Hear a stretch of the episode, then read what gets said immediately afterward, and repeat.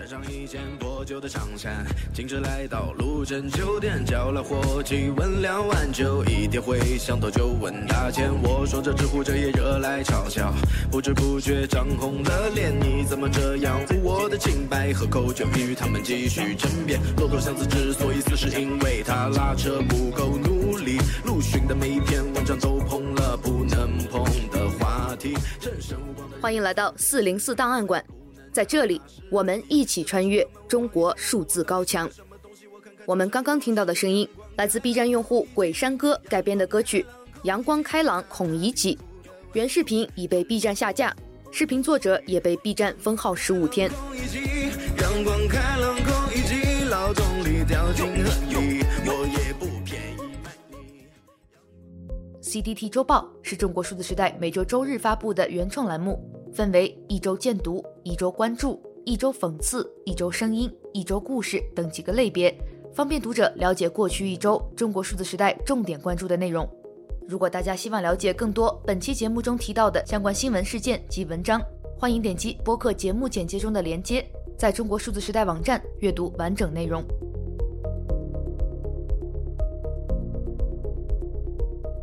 三月十九日至二十四日，这一周。在网络上销声匿迹近两年的知名反攻技术博主边城随想有了新消息。网络上流传着一份刑事判决书，判决书中显示，边城随想的真实姓名是阮小环，一九七七年生于福建。他于二零二一年五月十日在住所内遭到上海公安拘捕，二零二三年二月被当局一审判处有期徒刑七年，罪名是煽动颠覆国家政权罪。边城随想阮小环与妻子同为华东理工大学化学专业学生，酷爱计算机的阮小环放弃了大学文凭，从事了喜欢的网络技术工作，并曾任2008年北京奥运会信息安全总工程师。编程随想于2009年1月15日在 Blogspot 平台上开启了编程随想的博客，直至2021年5月9日失踪，期间共发表了712篇博文。十二年来，边城随想独树一帜，将反抗集权、颠覆党国作为自己的终身使命而写作，用授人以渔的方式启蒙大众，为读者提供了技术和思想上的武装。边城随想曾对自己的网络安全技术无比自信，从他发表的一篇文章《为啥朝廷总抓不到俺？十年反党活动的安全经验汇总》可见一斑。然而此次百密一疏。有网民推测，与 CSDN 网站使用明文存储用户密码并全网泄露一事有关。因边城随想的姓名比较罕见，加上他在2001年曾使用公司邮箱注册 CSDN 账号，这导致其姓名的拼音被关联到一篇关于他的网络公开报道，最终被当局查明身份。边城随想曾坦言，2009年开博之时，并没有准备在博客中抨击时政。而是在不断成长之中，才逐渐走上了煽动颠覆国家政权之路。许多网民高度评价了边城随想数十年如一日，向中国网民普及翻墙知识、开启明智的壮举，并期待他一切安好。现在看来，边城随想本可以身居高位，与权力为伍，但却还是选择了恪守良知，成为了一名伟大的启蒙者，并为此付出了自由的代价。这一周，互联网上关于孔乙己文学的讨论仍在火热进行中。孔乙己是鲁迅笔下的人物，起初被一些年轻网民用来自嘲。当下有越来越多的高学历青年毕业即失业，他们在上学时期被老师、家长告知“好好读书，你会拥有一切”，毕业后却被现实鞭打，被要求放下身段，进厂拧螺丝。这种高开低走的人生，让网友感叹。引号，学历是我下不来的高台，更是孔乙己脱不掉的长衫。大概是看不得这些年轻人自嘲孔乙己，又不愿像骆驼祥子一样老实拉车的躺平架势。官媒央视网上周亲自下场引导舆论，正本清源，发表了一篇鸡汤说教文，隐晦地指责年轻人不愿向下兼容。文中说，孔乙己的时代一去不复返了。当代有志青年绝不会被困在长衫中，这种教师爷般颐指气使的说教，自然受到了网民的集体抵制。有网友指出，鲁迅写《孔乙己》，旨在描写一般社会中人们对受苦之人的凉薄，表达对罪恶旧社会的控诉。但到了官方口中，一个严峻的社会现实问题，就这样被轻飘飘地转换成了个人心态问题。大概鲁迅笔下的孔乙己自己也没有料到，会被百余年后的中共官媒来教做人，被套上长山论来指责、规训、PUA。而同时，会有许多年轻人对他的遭遇深度共情。不过，官方既然已经为迷茫的年轻人们指明了方向，哪怕这种爹味说教的效果并不显著，配套的组合拳宣传还是很快袭来。就在本周内，媒体上连续出现各种年轻人放低姿态、劳动致富的创业神话，比如“二幺幺女大学生捡破烂月入过万”，“九五后小夫妻摆摊日入九千”等等。然而，这类新闻报道下均出现了评论翻车，其消息的真实性、成功的可复制性饱受质疑。有网民调侃，这些新闻都在告诉大家，只要孔乙己肯脱下长衫，做什么都能挣大钱。可现实情况却是，新闻里个个月薪过万，现实中全是月薪三千。至于为什么中国二十年都还没有吃够人口红利？为什么工人和农民的福利待遇始终无法与体制内公务员等群体对等？为什么国家发展中付出最多劳动的人得到的却最少？答案在风中飘。鲁迅曾说：“大约孔乙己的确死了，作为科举制度的殉葬品而死。”可如今孔乙己们又出现了，那到底又是因为什么活过来了呢？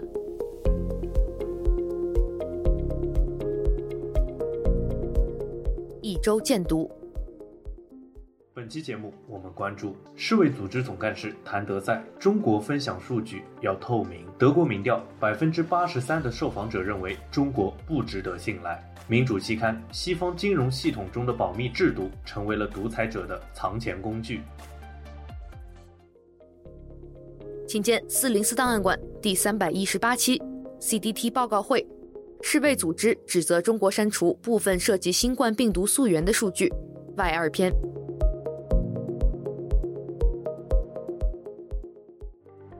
三月四日和三月五日，中国召开全国政协第十四届一次会议和十四届全国人大一次会议，即俗称的两会。在两会召开前夕，中共当局不断升级维稳力度，在北京、上海、成都等地启动两会安保措施。防止在这一特殊时期发生访民上访等偶发情况。除此之外，一些异议人士在两会期间被中共当局监管控制、被旅游，也已成为惯例。本期节目，我们继续关注在中共暴政下，尤其是在两会期间异议人士遭迫害的经历。请见四零四档案馆第三百一十五期：暴政无道隔阴阳之二。中国两会期间。异议人士遭滋扰抓捕。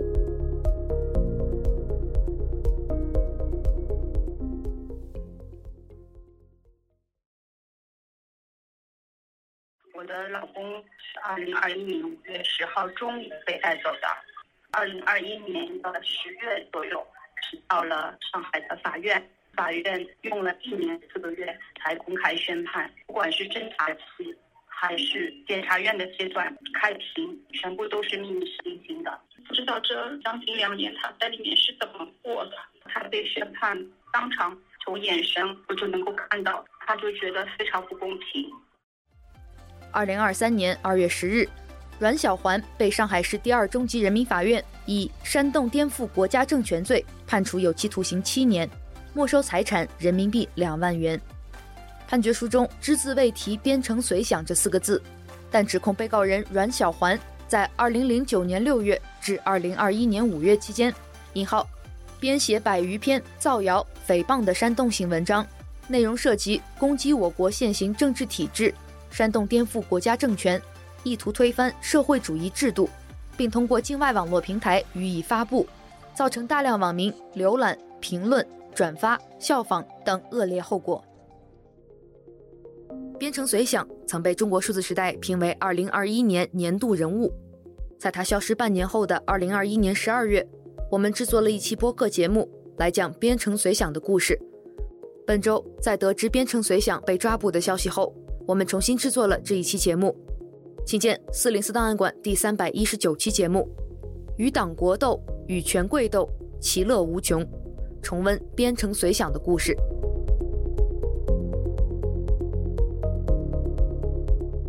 一周关注：近期中文互联网上孔乙己文学大火，引发了不少年轻人的共鸣。许多年轻网民结合自身经历，发出了“初读不知书中意，再读已是书中人”的哀叹。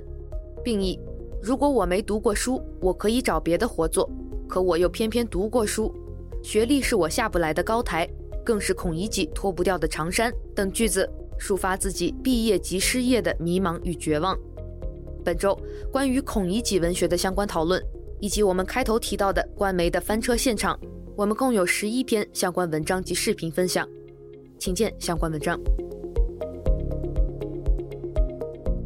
据中国新闻网，近日，国际知名民调机构易普所集团发布了一份有关全球幸福指数的调查报告。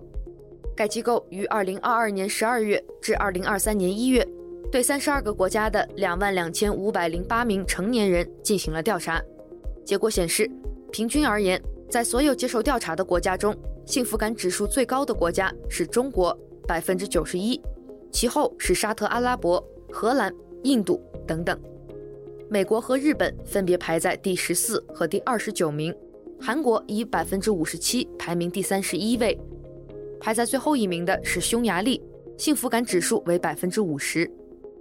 在微博上，有媒体及网友创建了两个话题：报告称中国人幸福感全球最高，以及调查称韩国人幸福感排名全球垫底。评论区有许多网民对这一调查结果表示强烈质疑。觉得它未必显示出了中国人真实的幸福感，甚至还有网民讽刺这份民调是否采用了人大代表、公务员等样本群体，并认为这一结果可作为年度笑话候选。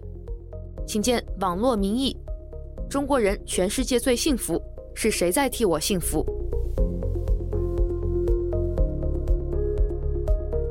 三月二十一日是东航 MU 五七三五航班空难一周年的日子。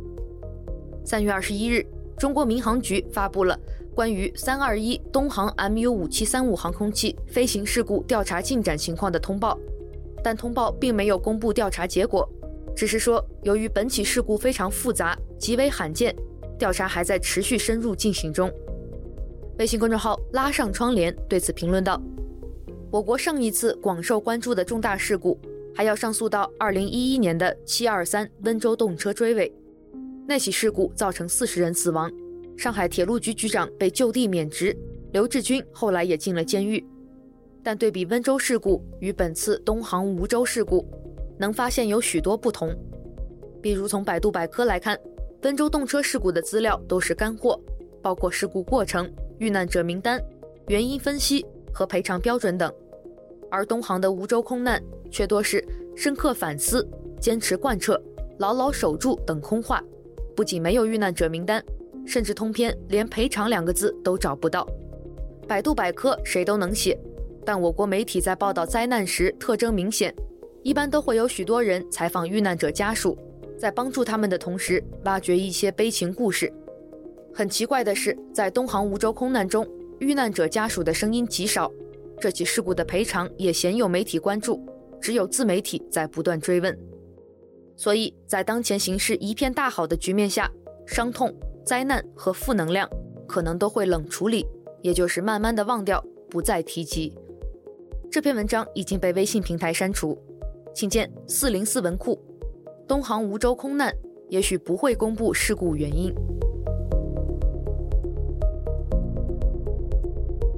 一周惊奇，本周的第一篇惊奇来自微信公众号“行政诉讼案例”。当裁判文书网不再公开行政诉讼的裁判文书时，作者在文中说：“小编是从2020年开始做行政诉讼案例这个公众号，希望收集最高院发布的行政诉讼案例，来解决在实践中遇到的行政诉讼难题。从2021年开始，最高院已经不再对外公开行政诉讼裁判文书，小编只能降低标准，去收集一些省高院的行政诉讼裁判文书。结果到了2022年。”连省高院的行政诉讼裁判文书都已经不再公开了。到了二零二三年更夸张，整个裁判文书网一共才公开了三十一个行政诉讼裁判文书。行政诉讼裁判文书的公开，对于统一行政诉讼的裁判尺度，监督行政诉讼法官依法审理案件，促进行政诉讼相关领域的学术研究，大有裨益。很多老百姓也是通过看行政诉讼的案例，来学习如何通过行政诉讼来维护自己的合法权益。老百姓的法律知识可能非常匮乏，但他们习惯寻找和自己案件相类似的案件，来了解法院的裁判尺度，判断自己案件赢的希望。现在，行政诉讼的裁判文书不再公开，老百姓提起行政诉讼，如同进入一个黑房子，既不知道法官会如何审理案件。也看不到法院之前针对类似案件是如何进行审理的，老百姓对于行政诉讼原本不多的信心会进一步消失，不利于老百姓通过行政诉讼维护自己的合法权益，也不利于行政争议的化解。老百姓通过行政诉讼维权将更加艰难。请见相关文章。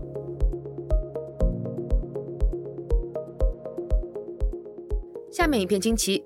是来自一篇《新闻晨报》的报道，在上海看剧也是一种志愿服务，听听志愿者怎么说。文章写道：作为黄浦区文化市场内容巡查志愿者服务队的一员，从2020年9月起，王艺婷以每月两三部剧的工作频率，已经志愿看了三十余场演出，并为每部剧写下了详实生动的演出市场巡查记录表。在这些表格当中，他记下了某部大型话剧报审剧本上没有的方言粗口，记下了某部外籍导演执导的话剧大屏幕上闪现的可能存疑的吃人的照片，记下了走出剧场之后演职人员通道被粉丝拥堵可能存在的风险。这些记录都为黄浦区文旅局进行演出市场监管、规范营业性演出秩序、确保演出市场健康有序发展提供了有效的助力。黄浦区是上海剧场最为密集的区县，多场次的演出在给市民和观众带来巨大福利的同时，也考验着黄浦区文旅局的监管水平。据介绍，区内剧场曾先后出现过音乐剧上演未经报批内容、脱口秀演出现场百分之九十五的内容未经报批等严重违反我国营业性演出管理条例的现象。为了对演出内容和秩序进行有效监管。在人手不足的情况下，从二零一七年起，黄浦区文旅局通过上海志愿者网招募建立了一支协助文化市场内容巡查的志愿者队伍。迄今为止，这个巡查队已有二十八名志愿者，三十二岁的中学思政教师王艺婷是其中之一。因为工作性质比较特殊，巡查队的每个志愿者都要经过政治觉悟、文化水准、责任意识。法律法规等多个方面的严格考核和培训，并且签署保密协议。目前这篇文章已经被网站删除，请见四零四文库。在上海看剧也是一种志愿服务，听听志愿者怎么说。本周的第三篇惊奇来自微信公众号“冰川思想号”，山东考公团横扫江浙沪，背后大有玄机。山东人对考公务员、考编制到底有多么执着？日前，一篇题目为《山东考公团正横扫江浙沪》的报道引发关注。报道提到，山东专门有一个巡考团，就是轮着考，全国转一圈，考上哪个算哪个。他们把国考当一模，上海市考当二模，江苏省考当三模，浙江省考到四模，到了山东省考正式考试。山东巡考团的存在，生动地演绎了一把宇宙的尽头是编制，编制的尽头是公务员。巡考团从山东一路考到广东。请见相关文章。下面一篇惊奇来自微信公众号“星球商业评论”，药不能停，作者郝大兴。文章写道：上个月，中国最有钱的院士吴以岭退休了。很多人并不认识这位院士，但他的产品一定会勾起各位对过去三年的记忆，那就是莲花清瘟。过去三年，吴怡岭院士的怡岭药业总的净利润差不多有五十个亿，特别是去年，净利润预估有二十多个小目标。国金证券预测说，二零二二年，以岭药业莲花清瘟的销售额超过了六十五个亿。去年开始，吴院士的女儿，也就是以岭药业的董秘，就开始给兴奋的资本市场降温。公司层面也告诉大家，莲花清瘟的成本在上涨，但我们还能承受。大兴查了查，确实涨了不少。以岭药业抗感冒类药品的毛利从前年的七成二，剧烈下降到了去年的六成八。这么大的降幅，要想在后疫情时代稳住上市公司的业绩，就需要有接班产品。这时候，以岭药业自己的创新药解郁除烦胶囊站了出来。今年初，以岭药业的两款独家创新药解郁除烦胶囊、益肾养心安神片，通过国家医保谈判，首次纳入医保目录乙类药品。这款针对抑郁症的中成药，三期临床的结果是明显优于安慰剂。非劣于氟西汀。B 站 UP 主马都公专门就这句话进行了解读：比淀粉团子好，不比氟西汀差。以岭药业自己说了，解郁除烦胶囊的效果大概没有氟西汀好。按理说，是不是应该比福西汀便宜？那大家可真是小看了这款创新药的身价了。根据解郁除烦胶囊的说明书，一个疗程是六周。按照电商平台上价格每盒一百八十七元计算，一个疗程下来要花三千九百二十七元。而全世界抑郁症患者都在吃的福熙听是多少钱呢？一天吃一粒，不到一块钱。大兴看了一下全球主流抗抑郁药品在中国的销量，排名前五的药物加在一起的年销售额，可能也赶不上机构们预测的明年解郁除烦胶囊的销售额。大家骄傲不骄傲？请见相关文章。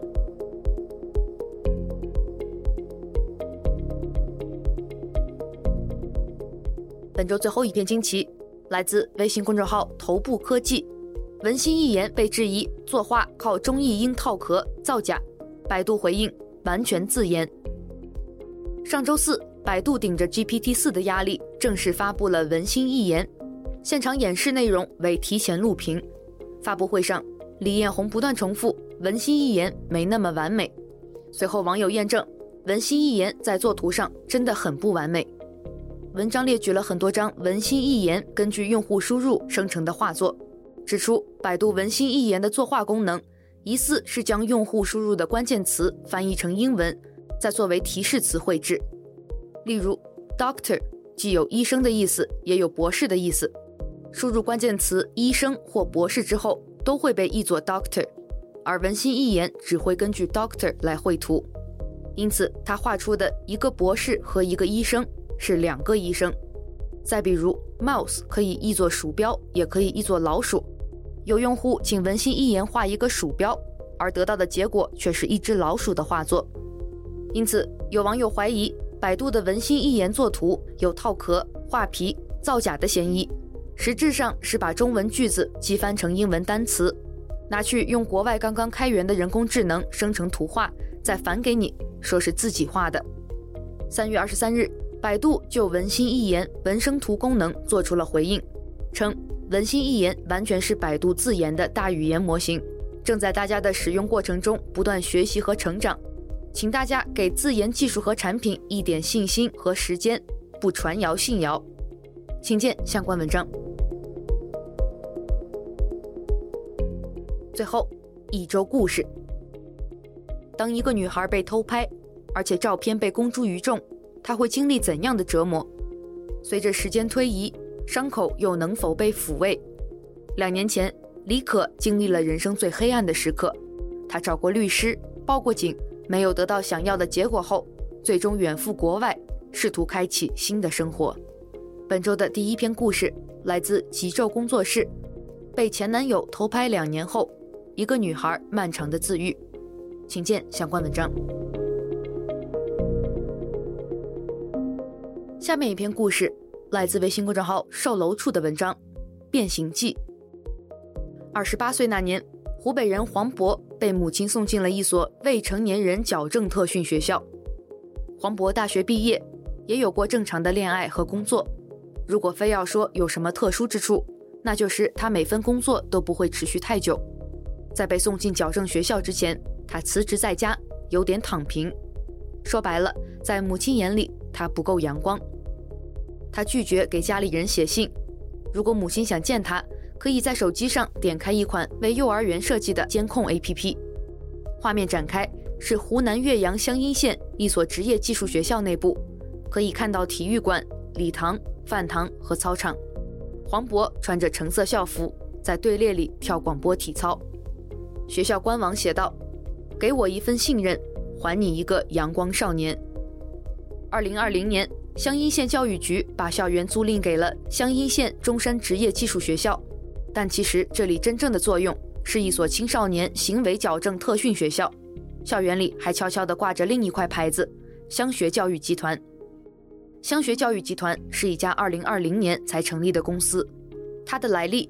还是湘阴县教育局的一份公开信息无意中透露出来的，它其实是英高特励志教育学校。说起英高特，湘阴人就不陌生了。二零一九年，这所学校发生了两起案件，先是一个教官多次用自来水管殴打学生，涉嫌寻衅滋事罪被刑拘；再是十月，一名男生在校内自杀身亡。从那之后，英高特名声就坏了。但这并不影响他迅速扩张的步伐，他变身成了湘学教育集团。目前为止，湘学教育集团旗下至少有六个校区，除了湘阴县的两个校区，其余分布在湖南长沙、湘潭、湖北黄冈、安徽宣城，是特训学校行业规模最大的一家，年总招生超过两千人。民办特训学校通常归属地方教育或民政部门监管，但全方位封闭的管理模式。加上高额利润滋养，又让他们极易演变成隐秘的角落。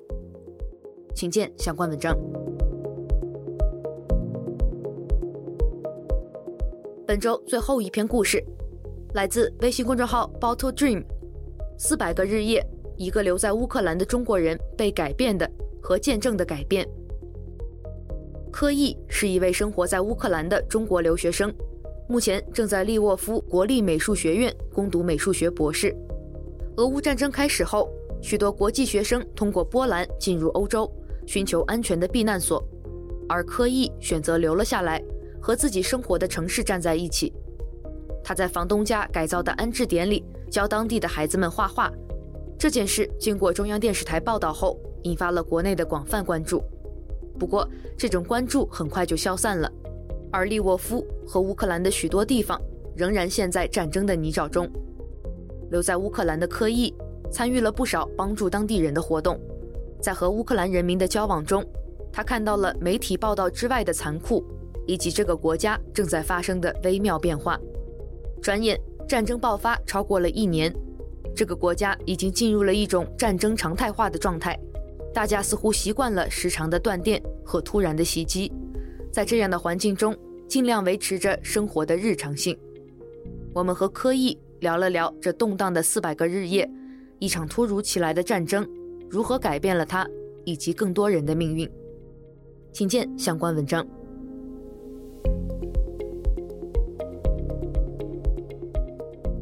以上就是本周 CDT 周报的内容。如果大家希望了解更多本期节目中提到的新闻事件及相关文章，欢迎点击节目简介中的链接，在中国数字时代网站阅读全文。中国数字时代 CDT 致力于记录和传播中文互联网上被审查的信息，以及人们与审查对抗的努力。欢迎大家通过电报、Telegram 平台向我们投稿，投稿地址请见本期节目的文字简介。阅读更多内容，请访问我们的网站 cdt.media。